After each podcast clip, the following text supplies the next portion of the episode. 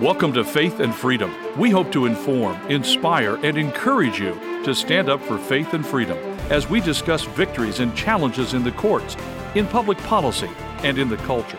Faith and Freedom is brought to you by Liberty Counsel, a litigation, education, and policy organization. Join us now as we address the latest cultural issues across America and around the world. Today, I want to share from a mother's open letter. We're going to be talking about the impact of this gender ideology on faith and freedom. I'm Mat Staver, founder and chairman of Liberty Counsel. Joining me is Holly Mead. Well, this is an excerpt, or some of what I'm going to talk about throughout this program today, an excerpt from an open letter by a woman. We're calling her Myrna. She is a clinical psychologist, and she's calling out the mental health therapists who tried to sterilize Myrna's 17 year old daughter. Meanwhile, Christian counseling that we're defending across the country can heal the gender dysphoria, the gender confusion, the unwanted attractions that children and even adults experience. And so many states or places are trying to or have banned those laws. We have been successful at the Court of Appeals in two decisions that ultimately struck down 23 total laws in three states Florida, Georgia, and Alabama. But there are still 87 total laws that are outstanding around the country. That includes states and cities or locales, total of 87 different restrictions around the nation that say that counselors cannot provide and clients cannot receive any counsel to overcome, to change unwanted same sex attractions, behaviors, or gender confusion. Those are very dangerous gender ideology laws that are harmful to children and they violate obviously the first amendment rights of not only the counselors but certainly the clients. You know matt i'm so grateful we're able to defend these counselors who help these children that are struggling with these different issues to get to the root cause of what they're really struggling with. It's not they wake up and think oh i need to be a different gender but there's something else a root cause. Maybe it's from abuse or something else that has caused them to act out this way. So these counselors counselors are critical, and so many of these children are able to walk away after going through this counseling and say, I'm so grateful that I got to the bottom of what was really happening and didn't go the radical agenda the LGBT people are trying to push. Well, Myrna, this is the clinical psychologist. This is the mother, and this is a name that we're giving her to keep her anonymous. And her 17 year old daughter, we're giving her the name of Joelle. So the, the clinical psychologist took her daughter to a mental a therapist. health therapist? That's right. Okay. So she's also trained, uh, the Myrna, the mother, she's a clinical psychologist. She takes her to a therapist because her daughter has some issues. Her daughter is 17 years of age. Her name is Joelle. In our uh, language here, she was struggling. She had eating disorder, body dysphoria, and she had ADD. Her mother, Myrna, a licensed clinical psychologist, thought she was doing the right thing by getting Joelle into therapy, but it turned out to be a nightmare. And this is what she talks about in her open letter. Within three 45 minute sessions, Joelle's therapist decided Joelle was, quote, transgendered, close quote, what? and told the girl she should immediately begin gender transition, complete with testosterone and mutilating surgery. Thank God Myrna caught wind of the therapist's plans. When Myrna asked why the therapist recommended such drastic measures, the therapist exclaimed, quote, He, not she, he has gender dysphoria, close quote. She has an eating disorder, body dysmorphia, and ADD, Myrna told the therapist, all of which seem to have some overlapping features with gender dysphoria. Why wouldn't you assess for and treat those before triggering any kind of medical intervention? Very common question. Yeah. Why are you just skipping over what you clearly see as an eating disorder body dysmorphia, and ADHD. Why are you just like bypassing that?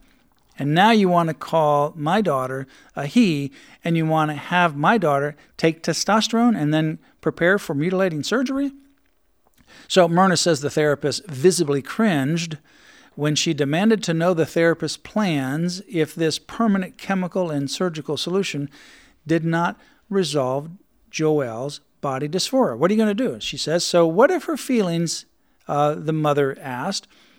What if her feelings and symptoms of self loathing, disassociation, anxiety, depression, and self harm become exacerbated? Great question. Myrna asked the therapist. The therapist claimed that most people who transition are satisfied with their results and don't regret their decision. Mm, not according to studies. yeah, and as a clinical psychologist herself, Myrna demanded the therapist provide, quote, peer reviewed longitudinal studies that support that affirming and facilitating social and medical gender transition produce happy, well adjusted teens and young adults. Of course, the therapist was unable to produce a single study. Kaboom.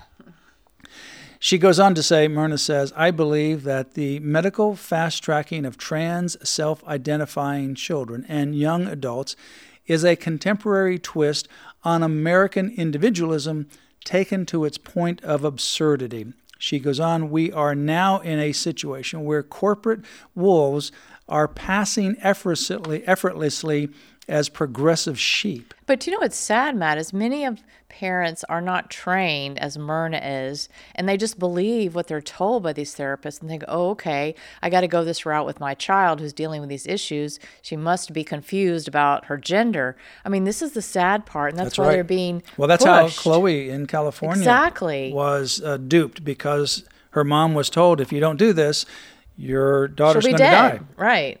Well, Myrna notes that even Planned Parenthood, perhaps seeing the writing on the wall that was confirmed recently with the Texas abortion ruling, may be hedging its bets by offering gender affirming therapy. In other words, unable to continue killing as many babies for profit, the abortion giant now simply mutilates and sterilizes children and adults, not as a service, but as a profit center. Mm. Myrna goes on to say institutions need uh, institutions' needs for staying relevant and projecting themselves into the future trump any fidelity to stated guiding principles. You know, that's true. What these mm-hmm. institutions are doing, they're trying to continue to bring the money in. So and, they changed rather than having any guiding principle to do no harm. And you know, going back to Planned Parenthood, they now provide these these hormones so that these kids can go through this gender stuff. Yeah, Myrna goes on to say a, a, parent's need to protect her child's mind and body trumps any and all political affiliations. Our wallets and our votes will speak for us.